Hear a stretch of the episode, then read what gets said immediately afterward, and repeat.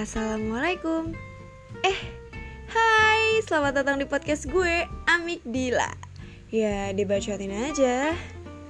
Oke, hari ini tanggal 16 Maret 2020 Episode ketiga gue rekam jadi untuk episode yang kali ini sejujurnya gue nggak ada niatan sih buat ngerekam dalam waktu dekat. Karena sebenarnya dalam waktu dua minggu ke depan gue UTS jadi harusnya gue fokus ke sana dulu gitu. Tapi mengingat gara-gara UTS gue yang tiba-tiba jadi online gara-gara virus corona so akhirnya gue putusin buat bikin podcast episode ketiga hari ini sebelumnya gue dapat beberapa permintaan nih dari teman-teman gue. Katanya deal ayo buat podcast corona dong katanya gitu.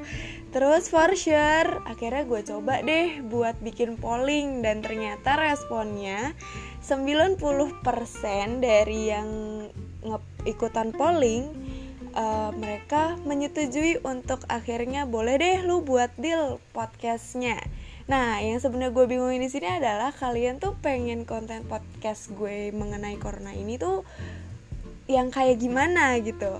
Mengingat gue bukan ahlinya dan setahu gue juga udah banyak banget informasi mengenai corona di sosial media. Bahkan di pemerintah juga udah ngeluarin banyak kebijakannya dan lain-lain. Terus juga bahkan Harvard uh, udah ngebuka akses untuk buka jurnalnya mereka mengenai corona secara gratis. WHO juga udah punya ilustrasi-ilustrasi yang bisa mengedukasi kita semua, yang udah tersebar semuanya di sosial media. Yang ya menurut gue itu udah lebih dari cukup gitu. Dan kalaupun gue ngebahas itu, gue juga tidak punya kapasitas yang bagus untuk itu gitu dan gue tidak berani juga untuk menyebarkan informasi yang gue tahu juga cuman hanya berdasarkan gue baca jurnal sendiri dan juga beberapa hal yang ada di sosial media. Nah, kok akhirnya gue memutuskan untuk membuat podcast ini kayak konsepnya di awal. Kalau gue akan ngebacotin apa aja yang membuat gue confused terhadap corona. Jadi semua yang ada di sini adalah uh, mungkin pertanyaan yang ada di kepala gue dan gue coba untuk jawab sendiri dan gue minta teman-teman juga bu bisa buat ngasih respon atau mungkin sudut pandangnya mengenai pandangan gue. Jadi sebenarnya uh, podcast ini gue pengennya bisa jadi tempat buat saling diskusi dan juga bisa jadi tempat wadah kita belajar bareng-bareng sebelum gue masuk ke inti dari pembicaraan ini, gue mau ngucapin terima kasih yang sebanyak ya sama teman-teman gue. Bahkan siapa pun kalian pendengar podcast Amik Dila, ya dibacotin aja. karena udah mau ngedengerin bahkan udah mau dengan secara sukarela nge-share podcast ini ke teman-temannya kalian melalui sosial media entah itu snapgram di Instagram atau story di WhatsApp. Thank you banget buat teman-teman yang udah mau uh, support gue sampai sejauh itu bahkan ada beberapa anak juga yang ngasih sarannya ke gue. Thank you thank you dan thank you. Gue nggak bisa ngomong apa-apa lagi selain itu sih. So stay tune terus aja pokoknya di podcast gue. Oke okay, pertanyaan pertama yang gue bingungin soal corona yaitu adalah informasi yang belakangan ini lagi booming boomingnya soal lockdown gue nggak tahu awalnya lockdown ini apa dan akhirnya biar gue nggak bego-bego banget gue coba cari tahu dong lockdown ini tuh apa dan kenapa sampai banyak banget orang-orang yang minta untuk Indonesia segera um, bikin kebijakan mengenai lockdown ini di Indonesia. Jadi, berdasarkan beberapa artikel yang gue baca, mulai dari Tirto, Tempo, sampai kata.co, dan juga ada jurnal, gue lupa jurnalnya dari mana, pokoknya ada di Scholar, uh, itu bilang kalau ternyata lockdown ini tuh artinya adalah mengisolasi atau mengkarantina dan ternyata ternyatanya lagi lockdown ini sebenarnya atau karantina ini sebenarnya itu udah ada peraturannya di Indonesia.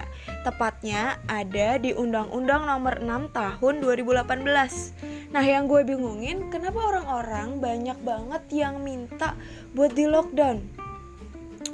Uh, gue sendiri juga sebenarnya masih uh, belum tahu-tahu banget kenapa bang eh bangsa kenapa rakyat Indonesia pengen banget Indonesia buat di lockdown.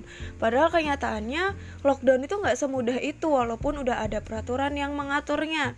Nah yang gue uh, bingungin lagi adalah kenapa juga nih kok uh, si pemerintah ini belum ngeluarin kebijakan lockdown ini jadi ternyata setelah gue telusurin teman-teman, kalau lockdown ini kan bisa dibilang artinya itu adalah membatasi akses keluar masuk ke suatu wilayah dan lockdown ini ternyata atau yang bisa kita bilang karantina ini ternyata ada jenis-jenisnya juga uh, ada yang namanya karantina di rumah, di rumah sakit sampai wilayah dan juga nasional. Nah, ketika negara akhirnya memutuskan untuk nge-lockdown itu artinya negara harus mampu memenuhi semua kebutuhan dasar dari seluruh warga yang terdampak. Misalkan lo di lockdown di rumah atau di suatu wilayah. Nah ketika lo di lockdown lo kan artinya nggak ke mana-mana ya kan? Dan itu artinya juga kegiatan ekonomi secara tidak langsung berhenti gitu aja nggak ada uh, perdagangan di mana-mana dan lain-lain. So artinya pemerintah harus udah siap nih untuk memenuhi kebutuhan rakyatnya uh, ke orang-orang yang terdampak atau wilayah yang kena lockdown. Nah, lockdown ini juga bisa dibilang bukan artinya kayak lockdown tuh uh, lo diisolasi terus lo nggak bisa ke mana-mana. Iya benar itu benar tapi nggak hanya sebatas itu gitu. Karena ketika lo diisolasi itu artinya pemerintah juga perlu yang namanya menyiapkan dirinya untuk tetap menjaga kebutuhan dasar dari warganya. Nah misalkannya lagi ya contohnya lockdown itu kayak misalkan nih Surabaya. Surabaya wilayahnya di lockdown. Nah, itu artinya ada barrier yang dibuat sama pemerintahan daerah supaya orang-orang di dalam yang tinggal atau yang sedang ada di dalam Surabaya itu nggak boleh keluar dari wilayah Surabaya. Misalkan lo mau ke sidoarjo atau ke Mojokerto, nah lo belum bisa tuh, lo nggak bisa buat lewat uh, lewat atau uh, pergi dari Surabaya secara uh, apa ya, secara ya kayak gitulah intinya ya.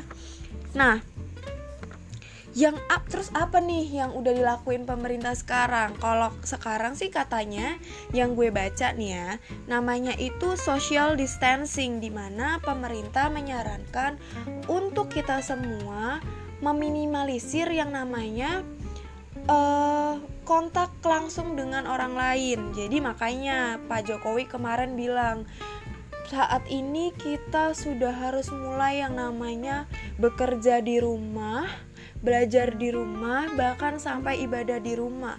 Kenapa sih kita harus ngelakuin ini? Karena itu tadi, karena buk uh, di ini hal ini dilakukan untuk uh, memperlambat penyebarannya, untuk memperlambat penyebaran dari si virus corona ini. Makanya kita eh, nggak uh, segampang itu teman-teman kayak kita mau nge-lockdown gitu aja tuh nggak semudah itu ternyata dan mana aja sih yang udah nge-lockdown uh, sebenarnya ketika di awal virus ini muncul di Wuhan uh, Tiongkok langsung uh, bikin kebijakan secara cepat dan masif buat nge-lockdown wilayah Wuhan atau wilayah Tiongkok. Tapi yang di lockdown cuman wilayah ya teman-teman bukan secara nasional. Ketika secara nasional itu artinya seluruh akses dari berbagai tempat atau uh, wilayah negara itu nggak bisa dilewatin. Nah kalau yang pertama ini Tiongkok cuman uh, nge-lockdown atau mengkarantina wilayah Wuhan aja, jadi cuman Wuhan doang. Kan Tiongkok nggak cuman Wuhan, ada banyak kan. Nah yang di karantina nih benar-benar si Wuhannya aja jadi orang-orang yang di dalam Wuhan ini nggak bisa keluar sama sekali atau orang yang dari luar Wuhan juga nggak bisa masuk di mana ini wilayah ini dijagain sama aparat negara nah terus mana lagi yang udah ngelaksana ini yang ngelaksanain ini ada Filipina lalu ada Italia nah kalau yang Filipina ini nggak beda jauh sebenarnya sama Tiongkok. Nah, yang benar-benar signifikan banget bedanya itu adalah si Italia. Kenapa Italia? Karena Italia e, melakukan karantina atau melakukan lockdown itu secara besar-besaran. Jadi secara nasional. Jadi satu negara itu dia lockdown agar tidak terjadi penyebaran semakin luas di wilayahnya mereka karena ternyata ketika uh, virus ini belum berkembang pesat di Italia dan uh, warga-warganya masih boleh uh, jalan-jalan aja setelah dua minggu fase itu akhirnya uh, perkembangan yang terinfeksi makin banyak. Akhirnya Italia nggak mau kecolongan lagi dan akhirnya mereka langsung melockdown uh, wilayahnya mereka atau negaranya mereka dari uh, negara mana pun. Ibaratnya kayak gitu. Nah ketika Italia melakukan ini itu artinya Italia udah paham dan sadar betul kalau negaranya ini mereka ini udah mampu untuk memenuhi kebutuhan dasar seluruh warga negara yang terdampak nah yang jadi masalah kalau Indonesia di lockdown secara rasional apakah Indonesia bisa memenuhi kebutuhan dasar seluruh warganya mungkin itu yang jadi pertimbangannya Jokowi kenapa sampai saat ini Indonesia tidak terfikirkan untuk melaksanakan lockdown tapi cukup sampai di tahap social distancing aja. Ngomongin soal virus corona juga, selain kebijakan lockdown ini, ada kebijakan yang benar-benar terdampak ke gue, yaitu adalah sistem yang tadinya belajar mengajar dilaksanakan di dalam kelas dengan tatap muka bersama dosen duduk di kelas berubah jadi PJJ atau sistem pembelajaran jarak jauh atau melalui daring atau online.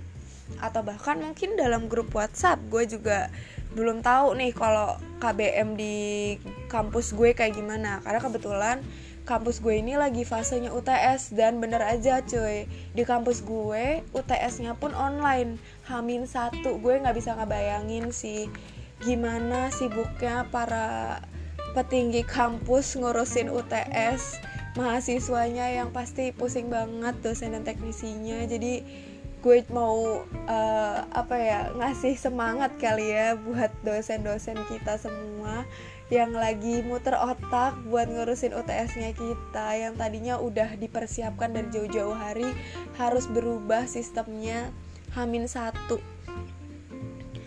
Nah, kenapa sih sebenarnya uh, kok Unif sampai uh, melakukan yang namanya pengubahan sistem dalam cara belajar dan mengajar?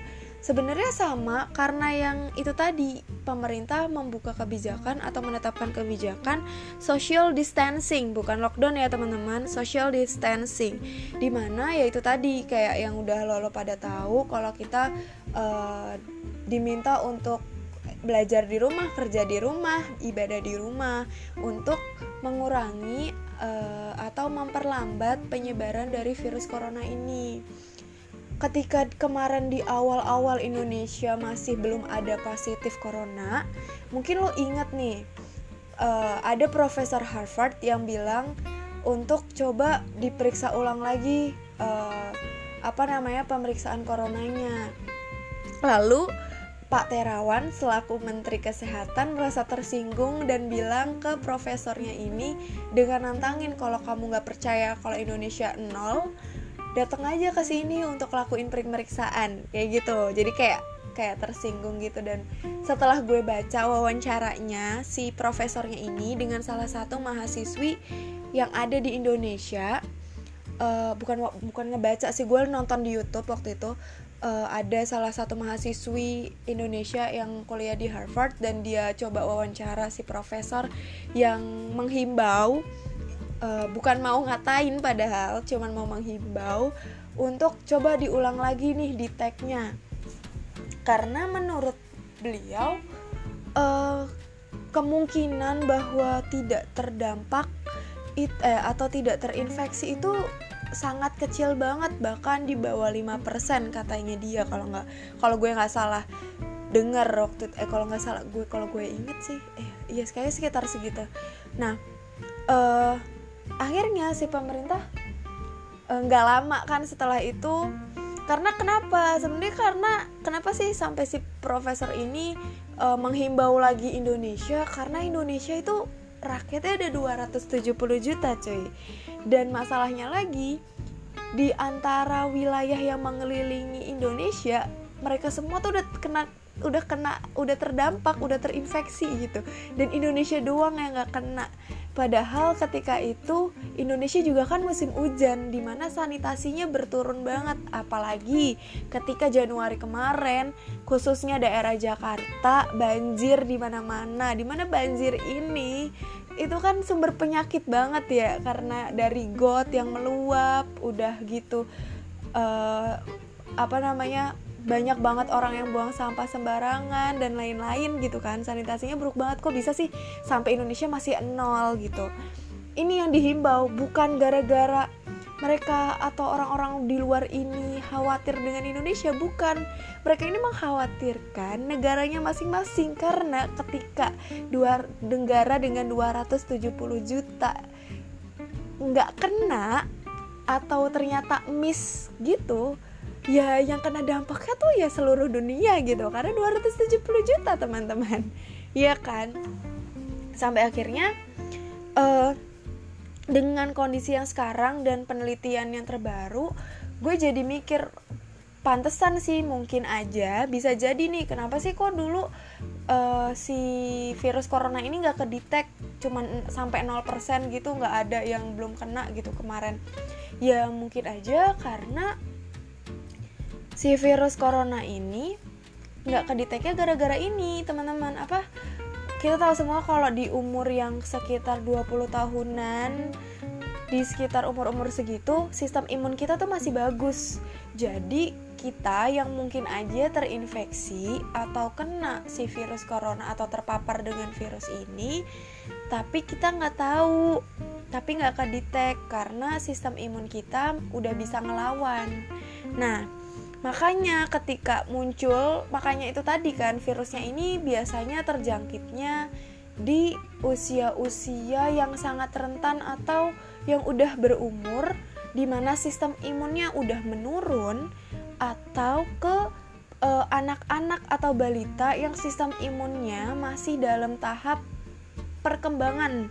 Makanya di umur-umur 20 kayak gini karena susah untuk dideteknya akhirnya mungkin aja ini jadi salah satu alasan juga makanya kenapa universitas akhirnya memutuskan untuk uh, mengubah sistem belajar dan mengajarnya sampai sistem ujiannya. Nah, gue sebagai mahasiswi yang sebenarnya uh, merasakan juga keuntungannya, gue nggak munafik ya ketika lo diperbolehkan untuk ujian online atau uh, belajar online itu artinya mempermudah lu banget untuk yang namanya jadi sobat rebahan. Karena gue pecinta tidur jadi dengan adanya sistem ini ya jujur aja gue jadi lebih uh, chill aja gitu. Kayak kayak yang mau belajar lebih gampang gitu. Belajar sambil tidur tiduran ya bisa sambil goler-goleran juga bisa suka-suka gue cara belajarnya gitu. Tapi di luar itu gue juga sebenarnya nggak nggak terlalu suka atau juga cukup menyayangkan dengan adanya belajar online ini. Walaupun sebenarnya di kampus gue sendiri dalam satu semester itu sebenarnya udah diterapin yang namanya minimal satu kali ada uh, apa namanya KBM secara online tapi kenapa gue bilang gue agak kurang suka dengan ini? Karena tadi karena buat gue yang uh, sukanya tidur tiduran perlu untuk yang namanya pressure cuy buat belajar. Karena ketika lu tatap muka lu belajar itu nggak cuman baca tapi juga nggak dengerin dosennya pas lagi ngomong. Jadi secara nggak langsung otak lo tuh nyimpen memori apa yang dosen lu bilang gitu nah kalau misalkan di kosan gini kan nggak ada yang ini ya. Udah gitu kadang juga PPT-nya yang sesuai dengan karena tuh nggak sesuai sama apa yang dimaksud sama dosennya. Jadi interpretasi dari maksud PPT-nya tuh nggak tersampaikan ke kita. Soalnya jujur aja sih gue nggak munafik sih kalau disuruh belajar. Ya gue belajarnya PPT cuy. Bukan belajar buku iya nggak sih? Dengan adanya kebijakan ini tuh ya cukup membuat kita jadi agak harus belajar lebih keras untuk tahu gitu. Dan untuk belajar lebih keras yang namanya tidak malas dan mager sebenarnya. Karena makin tergoda dong ngelihat kasur untuk tidur dengan bantal dan juga selimut serta ruangan yang dingin. Iya kan? Nah ngomongin soal virus gue akan ngasih tahu kira-kira virus ini tuh apa sih kalau di kampus gue sendiri sebenarnya Oke, enggak, gue nggak akan bahas itu. Oke, virus ini tuh bisa sembuh nggak sih sebenarnya? Jadi virus ini itu kan salah satu hal yang salah satu bentuk makhluk hidup yang tidak kasat mata. Yoi, tidak kasat mata, dipikir hantu. nggak, maksudnya eh, nggak bisa dilihat hanya dengan mata telanjang. Jadi kayak ya lo butuh mikroskop yang benar-benar canggih untuk bisa ngelihat si virus ini gitu. Namanya ya mikroskopik lah ya intinya.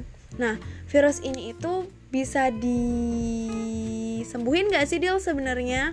Nah sebenarnya si virus ini itu gak bisa hidup kalau dia gak ketemu sama inangnya kayak kalau kita belajar di biologi pas zaman SD kayak tanaman anggrek gak bisa hidup tanpa pohonnya ya nggak karena dia butuh nutrisi dari pohonnya supaya si anggrek bisa tetap hidup. Nah, secara nggak langsungnya sih bentukan virus itu kerjanya juga sama kayak gitu. Jadi virus ini itu perlu inang supaya dia bisa aktif. Nah, virus ini biasanya kita ini uh, menyerangnya itu kalau di corona kan dia menyerangnya di wilayah respiratori ya. Respiratori itu daerah pernafasan kalau lu pada nggak tahu. Saya udah tahu sih pasti baca kan. Nah uh, virus ini itu sebenarnya dari tubuhnya kita sendiri itu punya namanya imun teman-teman. Jadi kalau misalkan kita ngomongin virus itu artinya kita juga ngomongin yang namanya sistem imun di mana uh, tubuh kita tubuh setiap orang itu sebenarnya punya sistem imunnya masing-masing. Yang mana sistem imun ini e, fungsinya itu adalah untuk menyerang atau menghancurkan benda asing yang bersifatnya patogen. Contohnya itu ya kayak virus corona ini. Karena tubuh kita nggak pernah tahu dia, jadi kita akan beranggapan bahwa virus ini kan asing kan. Ya, langsung aja tuh sama tubuh kita akan direspon dan dihancurkan. Nah, ngancurinnya itu nggak kayak ngancurin lo remuk-remuk kertas, nggak kayak gitu karena sistemnya kompleks banget di dalam tubuh dan bersyukur harusnya kita tuh sebagai makhluk Tuhan yang diberikan perlindungan bahkan sejak kita ada di dalam tubuh sendiri gitu kita ada di dalam tubuh eh, di dalam tubuh kita sendiri ngomong apaan sih lo intinya kayak gitu Nah, virus ini kalau zaman dulu itu kan sebenarnya virus itu ada banyak. Nah, biasanya ini ditakar eh di tangkalnya atau di hmm, apa ya namanya? Dihambatnya itu dengan cara vaksin. Nah, si corona ini munculnya itu kan sebenarnya dari Desember ya. Nah, masalahnya itu adalah pembuatan atau penemuan vaksin itu nggak secepat penyebaran virus, cuy. Penyebaran vaksin itu eh penye pembentukan atau pembuatan vaksin itu kalau dari yang gue baca dari bumn.go.id ya nggak sih iya kalau .co.id .go.id ya benar bumn.go.id dan juga WHO, vaksin yang normal itu bisa terbentuk sekitar 10 sampai 15 tahun. Itu normalnya. Nah, dengan perkembangan zaman, harusnya sih bisa lebih cepat ya. Kita harus ya berdoa aja gitu kalau ini akan cepat terjadi.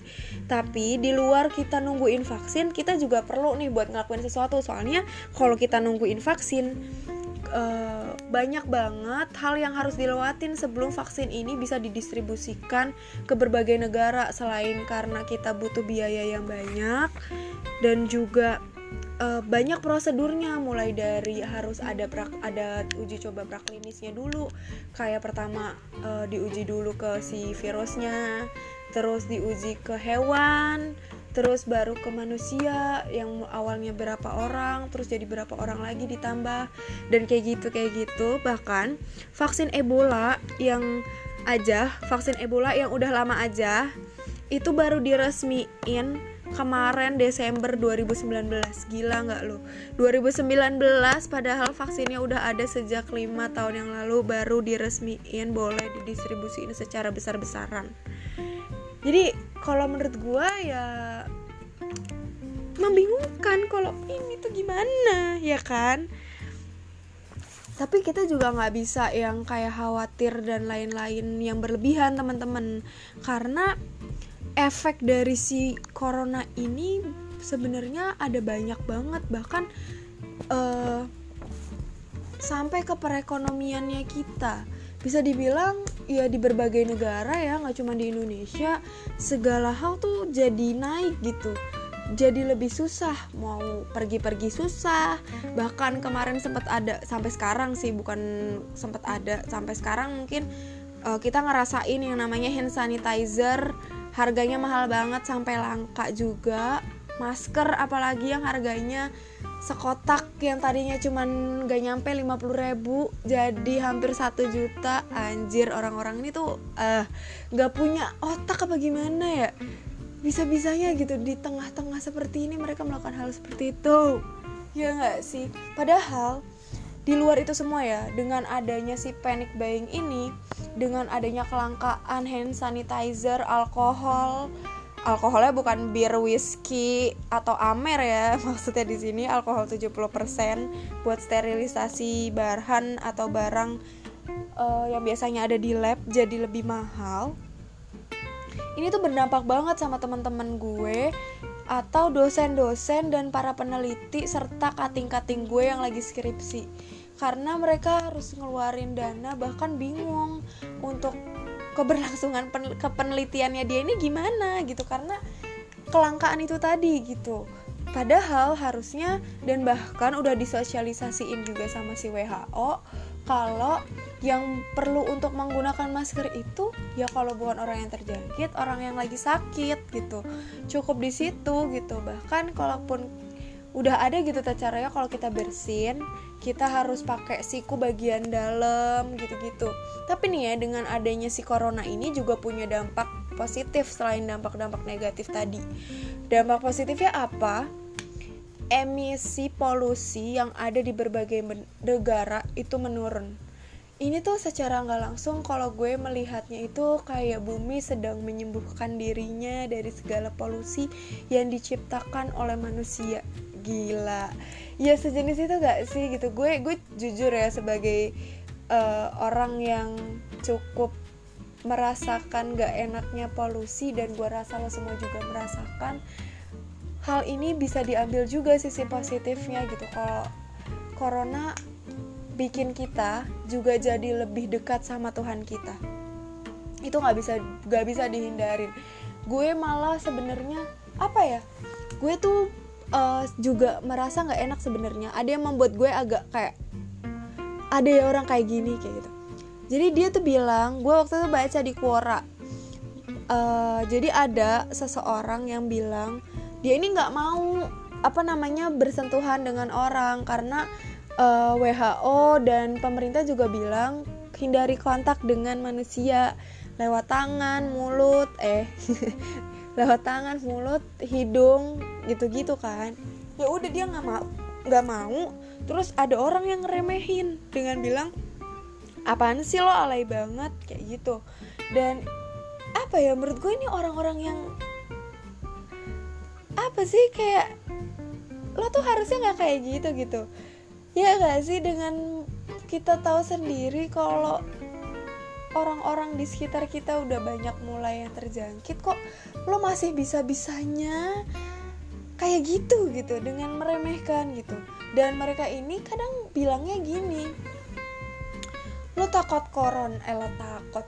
Lu takut corona itu artinya lo nggak punya iman. What the hell man gak bisa nggak kayak gitu kalau menurut gue gitu. Gue benar-benar kayak nggak habis pikir sih kok ada sih orang yang bisa aja bisa melakukan hal kayak gitu atau ngomong kayak gitu dan punya pikiran kayak gitu. Dengan bilang ketika lo takut sama corona itu artinya lo tidak punya iman. Padahal siapa kita yang juga sama-sama diciptakan dari tanah dan kembali dari tanah main ngejudge orang lain bahwa dia tidak beriman Padahal keimanan seseorang itu yang tahu ya cuman Allah. Yang tahu itu cuman Tuhan gitu. Kok bisa-bisanya ada orang yang kayak gitu? Saya apa ya?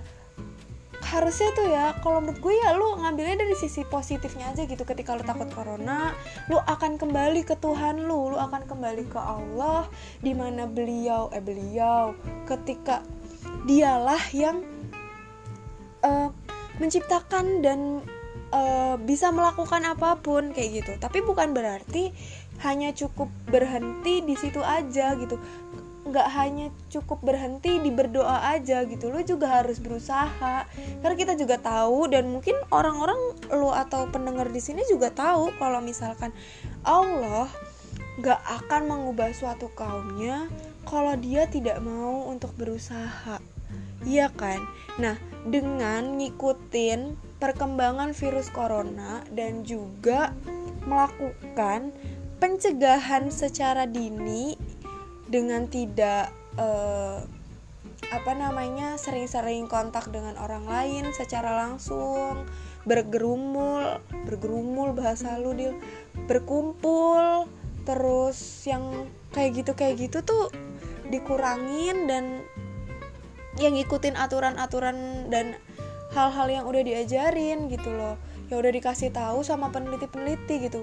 Peneliti-peneliti tuh nggak melakukan semuanya hanya berdasarkan semaunya dia. Mereka tuh juga melakukan riset melakukan data dan lain-lain gitu loh. Jadi lu nggak bisa gitu ngeremehin hal-hal kayak gitu dan cuman berserah aja sama Allah gitu. Lu juga harus melakukan sesuatu gitu.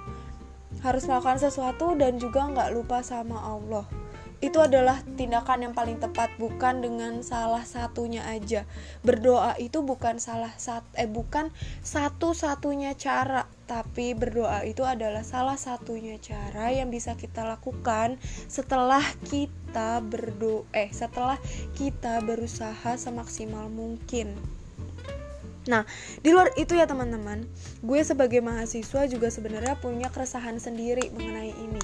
Ketika gue cuman bisa di kos, gue nggak bisa ke mana-mana, itu artinya gue yang tidak bisa masak ini bingung buat cari makan. Kenapa gue bilang gue bingung cari makan? Karena itu tadi gue nggak bisa masak secara secara mandiri selain masak indomie, mungkin bayam sama tahu tempe atau telur ceplok dan juga air rebus. Gue nggak bisa masak selain itu gitu.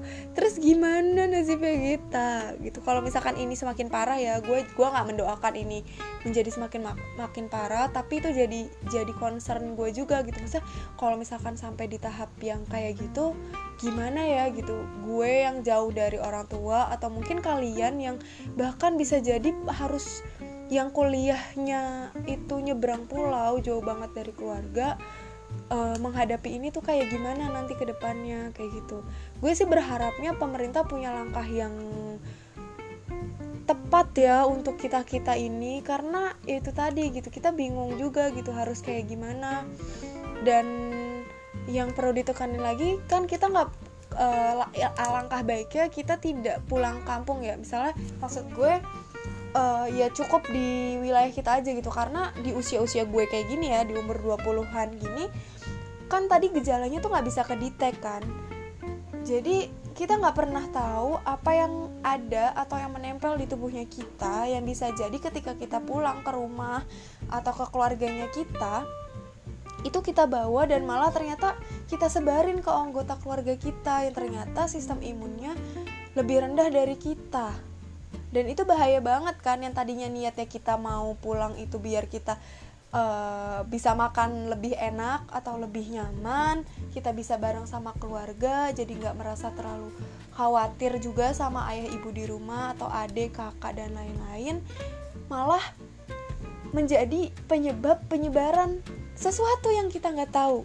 Jadi ada alangkah baiknya sebenarnya untuk tetap stay aja di tempat lo sekarang. Jangan ke mana-mana dulu sampai kondisinya membaik gitu.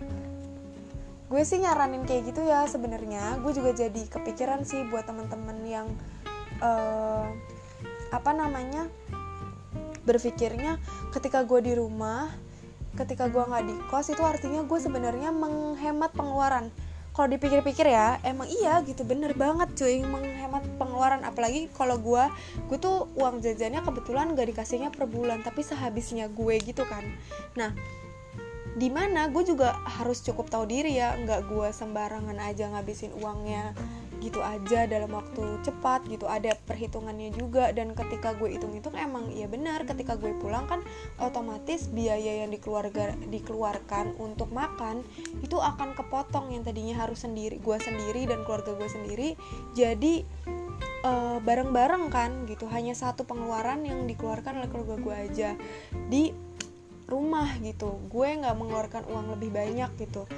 Nah hal ini yang gue uh, bisa jadi juga jadi alasan teman-teman semua uh, kenapa memilih untuk pulang. Tapi gue mau ngingetin aja sih kalau lo pada yang mungkin udah punya pikiran buat pulang kalau kayaknya itu kurang tepat deh.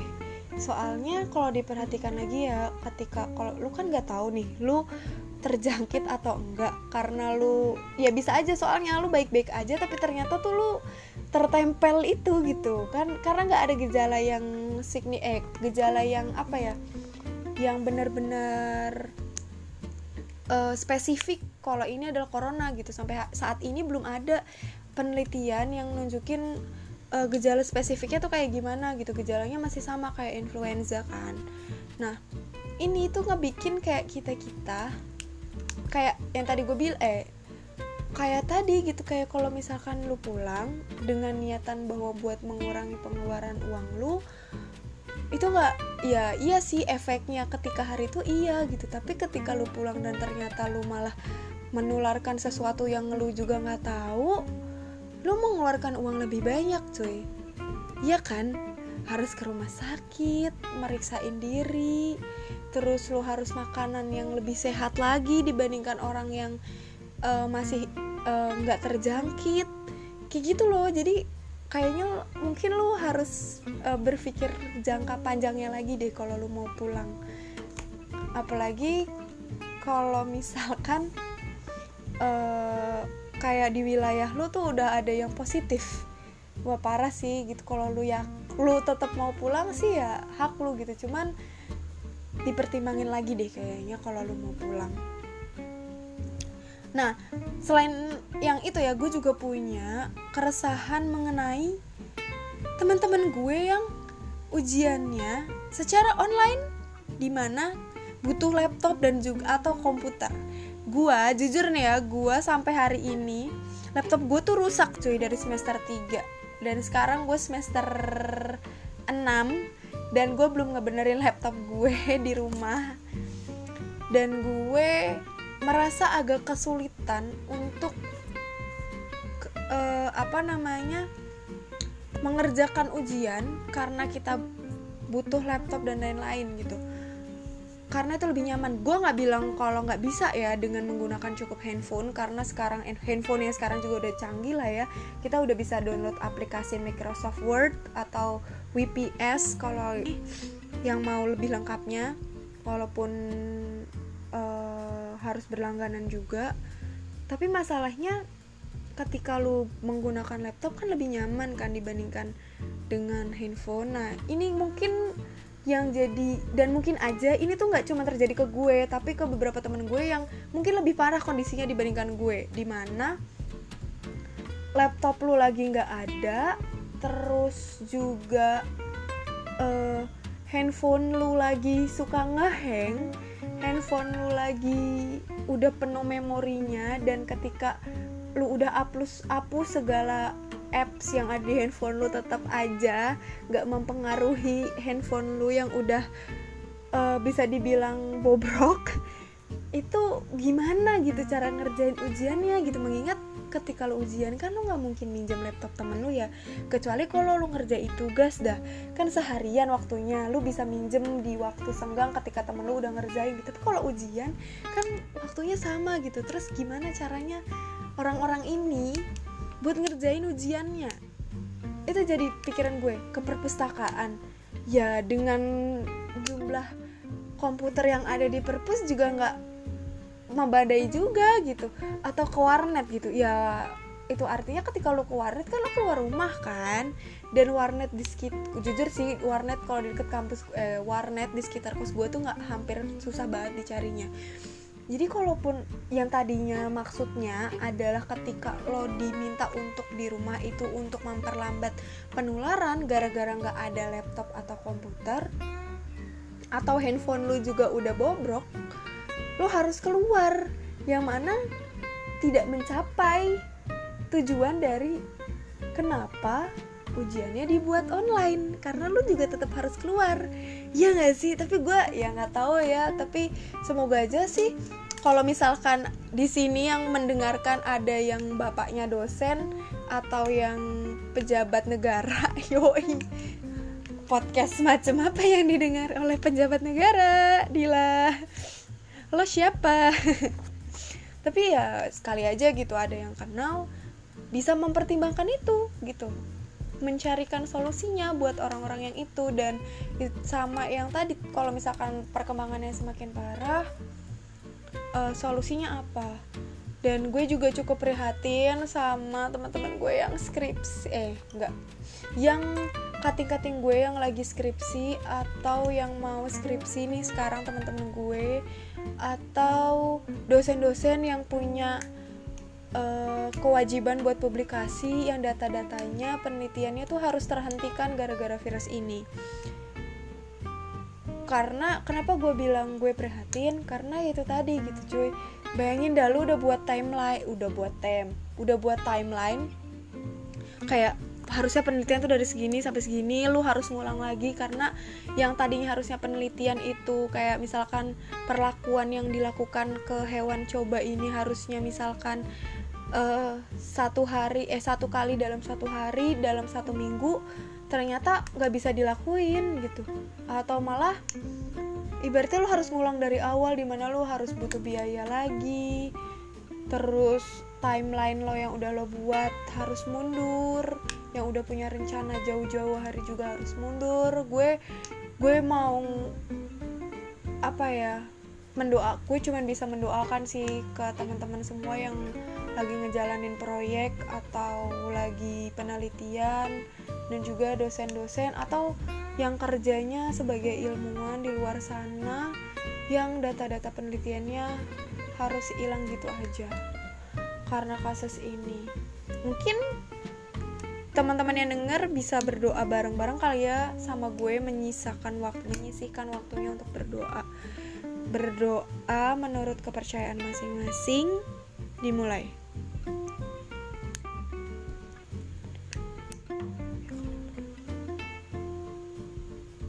Amin, amin ya alamin. Semoga kita semua selalu dilindungin sama uh, Tuhan yang Maha Esa Semoga kita selalu dalam lindungannya, kita bisa mengambil uh, apa ya hal-hal positif dan bisa menjadi uh, renungan lagi ke kita. Sudah seberapa jauh kita mempersiapkan akhirat yoi.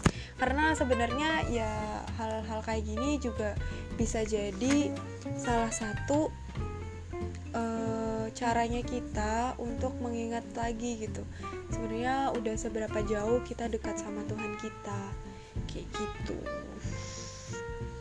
Terus apalagi ya? Gue mau bahas apa lagi nih soal corona guys? Gue bingung. Kayaknya udah deh cukup itu aja deh. Gue cuman berharap pokoknya intinya kita semua selalu dilindungin sama Tuhan ya Semoga kita semua bisa dengan bijak melakukan segalanya. Oh, gue mau ngomentarin ada satu lagi nih terakhir. Gue mau ngomentarin orang-orang yang gak punya otak dikasih cuti libur lebih panjang. Itu maksudnya supaya lu tidak menyebarkan virus supaya mempermudah penyebar eh memperlambat penyebaran virus. Lu malah wisata ke puncak. Apa ya maksudnya? Capek tahu nggak?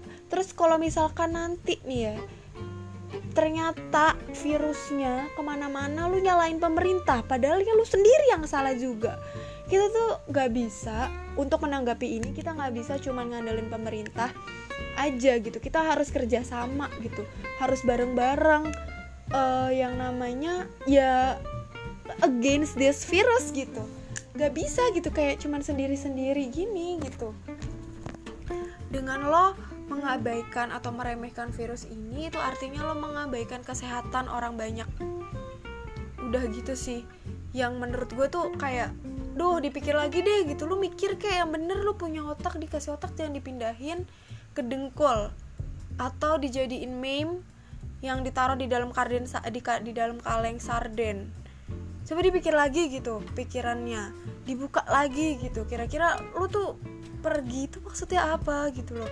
Kan maksudnya pemerintah ngasih lo memperpanjang lo cuti dan ngasih online apa kebijakan belajar online tuh bukan buat wisata tapi buat ih sumpah dah. Kenapa sih ada orang-orang Indonesia yang kayak gitu? Walaupun gue tahu nggak banyak juga sih orang yang kayak gitu tapi kan ya tetap aja gitu. Orang-orang tuh eh sebel. Nah oh iya di luar isu virus corona gue mau ngingetin ke teman-teman semua yang ada di sini jangan pernah lupa sama isu omnibus law. Gue merasa kalian perlu tahu apa itu omnibus law dan segala bentuk isu-isunya, pasal-pasal ngawurnya yang bisa memberatkan lulu pada. Khususnya nih kan lu mahasiswa uh, gue bakal bilang kalau uh, podcast gue ini banyak didengar sama mahasiswa ya misalnya atau teman-teman gue. Karena kita nanti akan jadi pekerja lu cek deh pasal-pasal omnibus law tuh ada beberapa pasal yang ngawur banget yang bisa merugikan kita sebagai para pekerja nantinya dan juga buruh. Intinya lo harus baca itu dan jangan lupa dengan uh, si omnibus law ini yang sa saat ini perkembangannya itu udah ada di DPR untuk diperiksa atau dikaji dikaji lagi sama si DPR sebelum disahkan. Jadi gue merasa buat perlu untuk kasih tahu ini ke teman-teman supaya kita semua ini nggak hanya terpaku dengan satu isu karena ada banyak banget isu yang harus kita tetap kontrol dan tetap kita uh, apa ya perhatikan gitu.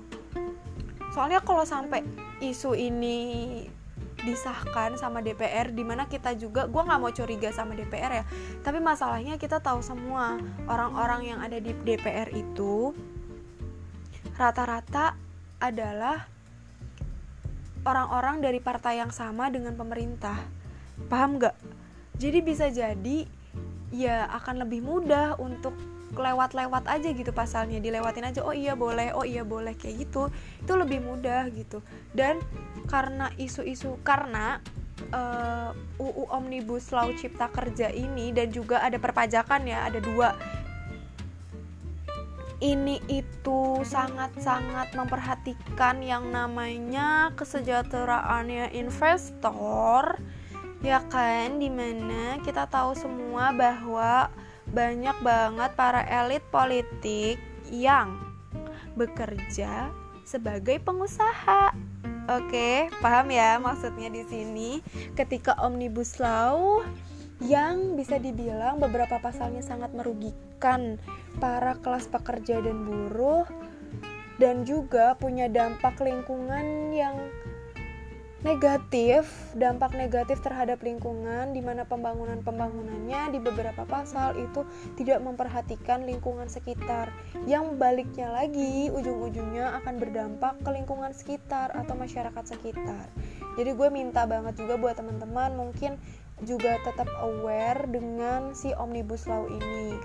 Mungkin nanti gue akan buat segmennya di episode selanjutnya cuman ya nggak tahu lah ya gitu. Kita lihat nanti aja akan kayak gimana.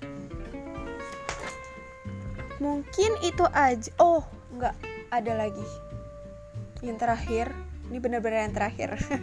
Bener kan gue ngebacot. Emang ini podcast isinya bacot doang. Jadi tuh uh, gue juga sebenarnya lagi penasaran apa yang sedang DPR lakukan. Gimana caranya? Ngomongin omnibus tadi ya gimana caranya si DPR DPR orang-orang dewan ini rapat ya? Sidang-sidang paripurnanya DPR tuh ini gimana ya? Secara online juga atau gimana? Gue juga nggak tahu sih ini kayak gimana soalnya nggak ada gue belum nemuin beritanya gue belum nemuin berita soal rapat-rapatnya DPR kayak gimana gitu. Mungkin kalau lu ada yang denger kasih tau gue ya kayak gimana mereka rapatnya. Soalnya itu kayaknya perlu deh buat di dipikirin juga gitu. Orang yang rapat tatap muka aja kagak ada yang dateng tidur ya kan? Terus apalagi online? Bayangin gimana? Ya gak sih? Ya bukannya nggak percaya sama DPR ya cuman ya jaga-jaga aja gitu. Gue penasaran sebenarnya DPR ini udah apa namanya rapat-rapatnya gimana ke depannya gitu. Kalau online gimana gitu. Ya gak sih? Makanya itu tadi gitu gue merasa perlu untuk kasih tahu lo soal si omnibus law ini. Jangan lupa sama kasus ini. Eh kasus iya bener kasus eh iya sama isu ini pokoknya. Soalnya kan kalau lu sadar juga atau lu mungkin lo mengikuti perkembangannya di beberapa tempat tuh udah ada gerakan atau gelombang demo. Walaupun belum sebesar RKUHP ya cuman lumayan besar dan emang kalau diperhatiin di beberapa pasalnya emang perlu banget buat kita kita ini tahu dan against gitu. Soalnya emang merugikan cuy.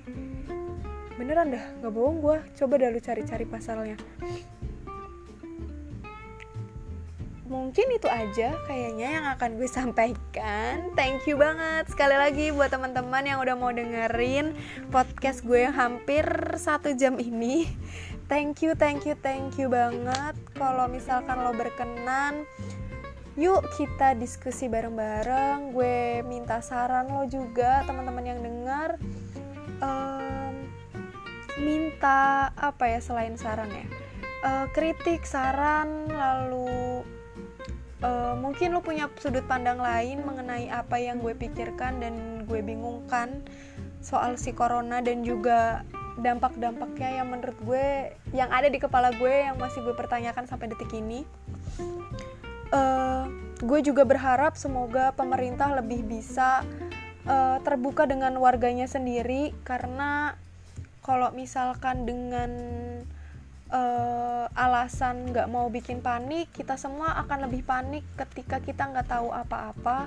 Gue juga kayaknya kalau misalkan pemerintah disalahpahami bukan sesuatu yang baik ya kan sama warganya sendiri disalahpahamin. Jadi semoga aja gue berdoa juga semoga pemerintah mau lebih terbuka dengan rakyatnya sendiri mengenai kasus ini biar kita semua dari berbagai lapis, lapisan bisa saling bahu membahu bantu membantu dan juga gotong royong buat ngebantu kasus ini kasus corona ini kayak gitu. Dan mengingat juga uh, penyebarannya masih di wilayah Jabodetabek, mungkin ini juga bisa dijadiin salah satu refleksi diri kali ya buat temen-temen atau di daerah-daerah yang lain gitu kayaknya. Soalnya mengingat Jabodetabek sanitasinya buruk karena banjir dan lain-lain, mungkin di daerah-daerah lain uh, udah mulai aware lagi nih, makin aware lagi kalau udah aware buat yang namanya uh, memperhatikan sanitasi gitu. Karena setahu gue rumah sakit yang ada di Indonesia itu kondisinya juga masih cukup di peringkat bawah.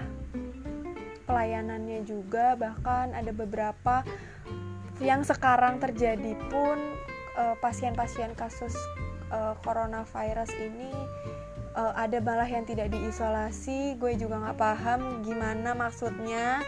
Tidak diisolasi itu bapak ibu para pejabat negara. Mohon maaf nih gimana kalau misalkan tersebar ke seluruh uh, bangsa Indonesia ini apalagi yang di wilayah timur. Gue bukan mau diskriminasi ya tapi kita semua di sini sadar dan tahu kalau yang di wilayah timur sanitasinya lebih buruk dibandingkan di, di wilayah perkotaan. Jadi gue berharap banget sih pemerintah bisa jadi lebih aware dan kita semua di sini bisa menggunakan sosial media sebagai powernya kita untuk ngasih suaranya kita ke pemerintah untuk lebih aware lagi.